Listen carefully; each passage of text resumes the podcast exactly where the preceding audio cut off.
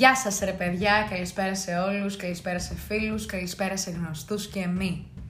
Είμαι η Λανέμτσα και για μία ακόμη φορά, ύστερα από αρκετές εβδομάδες απουσίας, σας καλωσορίζω στο... Crime Time! Το σημερινό επεισόδιο θα το χαρακτήριζα ως έκτακτο, μιας και τα αρχικά μου πλάνα για τα νέα επεισόδια προορίζονταν για τον Οκτώβρη. Ωστόσο, πολλοί από εσάς μου ζητούσατε συνεχώς καινούριο επεισόδιο και φυσικά ποια είμαι εγώ για να σας το στερήσω. Πίστη λοιπόν στην τελευταία μου υπόσχεση, το σημερινό podcast είναι το πρώτο που θα αναφέρεται σε γυναίκα δολοφόνο.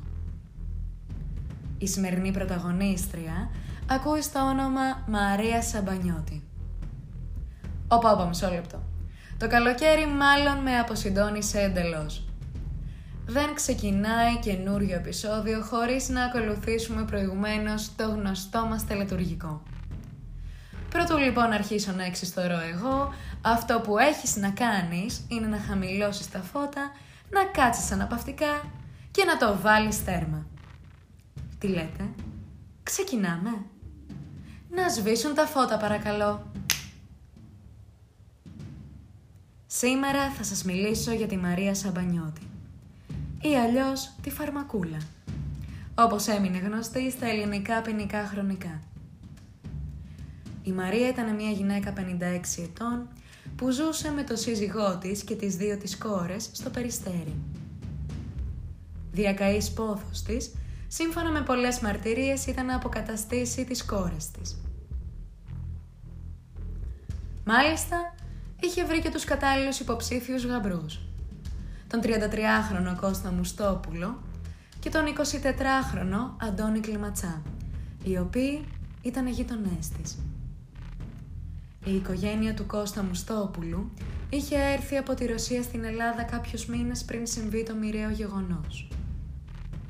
Το Σάββατο, στις 18 Ιανουαρίου του 1992, είχαν επισκεφθεί το σπίτι της οικογένειας Μουστοπούλου δύο αλλοδαποί φίλοι του Κώστα, ο Γιάννης και ο Σουλτάν Μουραπτάνγεφ.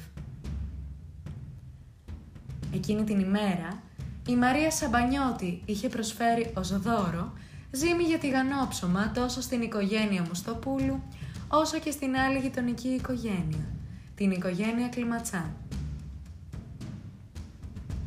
Το απόγευμα εκείνου του Σαββάτου μεταφέρθηκαν εσπευσμένα στο Γενικό Κρατικό Νοσοκομείο της Νίκαιας και στο νοσοκομείο Μεταξά του Πειραιά, τα μέλη των δύο προαναφερθέντων οικογενειών, μαζί με τους δύο επισκέπτες της οικογένειας Μουστοπούλου, λόγω σοβαρής τροφικής δηλητηρίασης.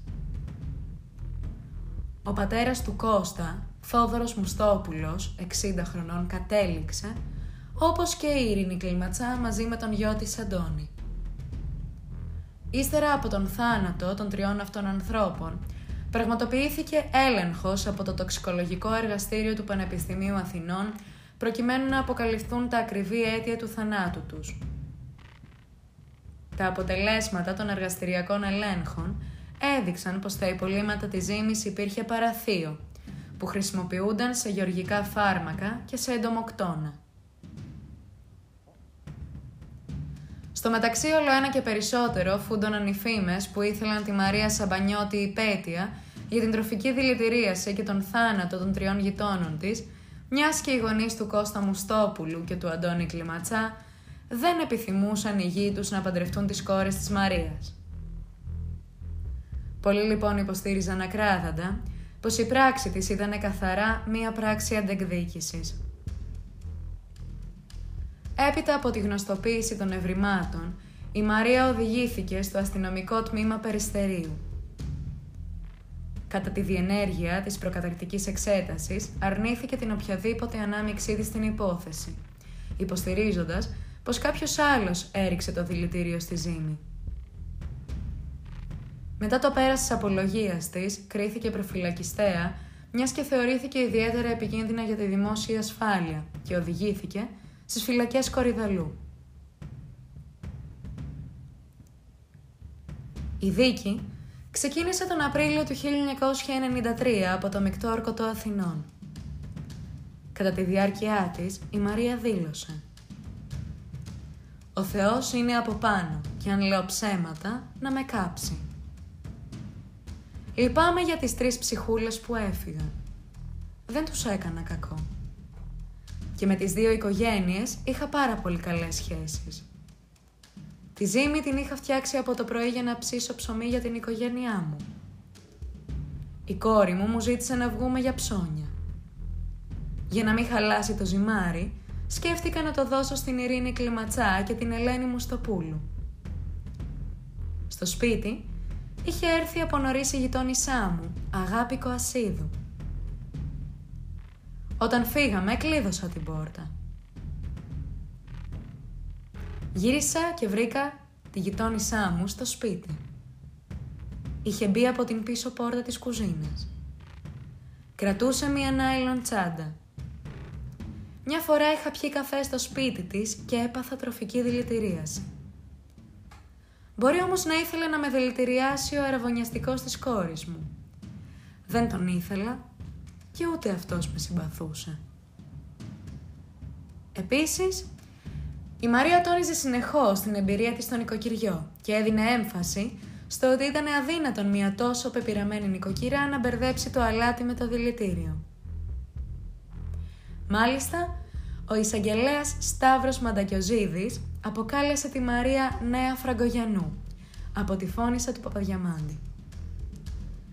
Επισήμανε την ανησυχία του πως αν αφαιθεί ελεύθερη η Μαρία θα αποτελέσει μεγαλύτερο κίνδυνο και από το Ροχάμι, ο οποίος ήταν ένας γνωστός κακοποιός. Τελικά η δίκη περατώθηκε στις 3 Μαΐου του 1993.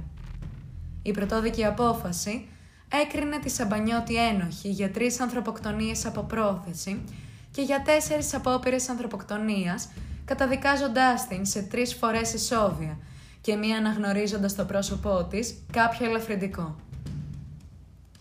Να σημειωθεί πως η επιβληθή σε αυτή ποινή είναι η μεγαλύτερη με την οποία έχει καταδικαστεί ποτέ γυναίκα στην Ελλάδα τις τελευταίες δεκαετίες. Η Σαμπανιώτη εμένει στην αθωότητά της ετούμενη τον ορό της αλήθειας. Στη συνέχεια ήρθε το μεικτό ορκωτό εφετείο Αθηνών το 1997 για να προσθέσει στην πρωτοβάθμια απόφαση επί της ποινής άλλα 25 χρόνια κάθριξη. Εν τέλει ο Άριος Πάγος προχώρησε στην ανέρεση της καταδικαστικής απόφασης και αποφάσισε την επανάληψη της δίκης σε δεύτερο βαθμό. Κατά τη διάρκεια της φυλάκισής της, η Μαρία Σαμπανιώτη εξακολουθούσε να δηλώνει πως πρωταρχικός της στόχος ήταν πάντα να σπουδάσει τις κόρες της και όχι να τις παντρέψει με προξενιό. Επίσης τόνιζε ότι δεν είχε κανέναν λόγο να βλάψει τις δύο οικογένειες και πως είχε πέσει θύμα σε μία παγίδα που έστησε άλλους. Και τώρα θα αναρωτηθείτε τι απέγινε με την έκτηση της ποινής. Η Σαμπανιώτη λοιπόν αποφυλακίστηκε το 2011, έχοντας περάσει στη φυλακή 19 χρόνια. Στην απόλυσή της συνέβαλε η καλή της διαγωγή, τα μεροκάματα που είχε κάνει, καθώς και η ευεργετική διάταξη, βάσει της οποίας κάθε μέρα φυλάκισης των κρατουμένων άνω των 65 ετών λογίζεται ως διπλή. Μετά την αποφυλάκησή της από τις φυλακές ελαιών Αθηβών, επέστρεψε στην πρωτεύουσα. Σήμερα δεν έχουμε στοιχεία για τη νέα της ζωή. Ο δικηγόρος της, κύριος Παπαϊωάννου, υποστηρίζει πως η Μαρία είναι αρκετά τελεπορημένη και αντιμετωπίζει σοβαρά προβλήματα υγείας, εμένοντας συνεχώς την αθωότητά της, αρνούμενος την οποιαδήποτε ανάμειξή της σε αυτά που διαδραματίστηκαν. Κάπου εδώ και αυτό το podcast έφτασε στο τέλος του. Όποιος από εσάς επιθυμεί να παρακολουθήσει δραματοποιημένη αυτή την υπόθεση, μπορεί να δει το επεισόδιο «Αραβωνιάσματα» από τη σειρά «Δέκατη εντολή». Σας ευχαριστώ όλους πάρα πολύ για το χρόνο που αφιερώσατε για να με ακούσετε. Περιμένω όπως πάντα και τις δικές σας προτάσεις και ιδέες. Ανανεώνουμε το ραντεβού μας σε λίγες εβδομάδες από τώρα με νέο επεισόδιο Φωτιά. Μέχρι τότε, γεια χαρά παιδιά!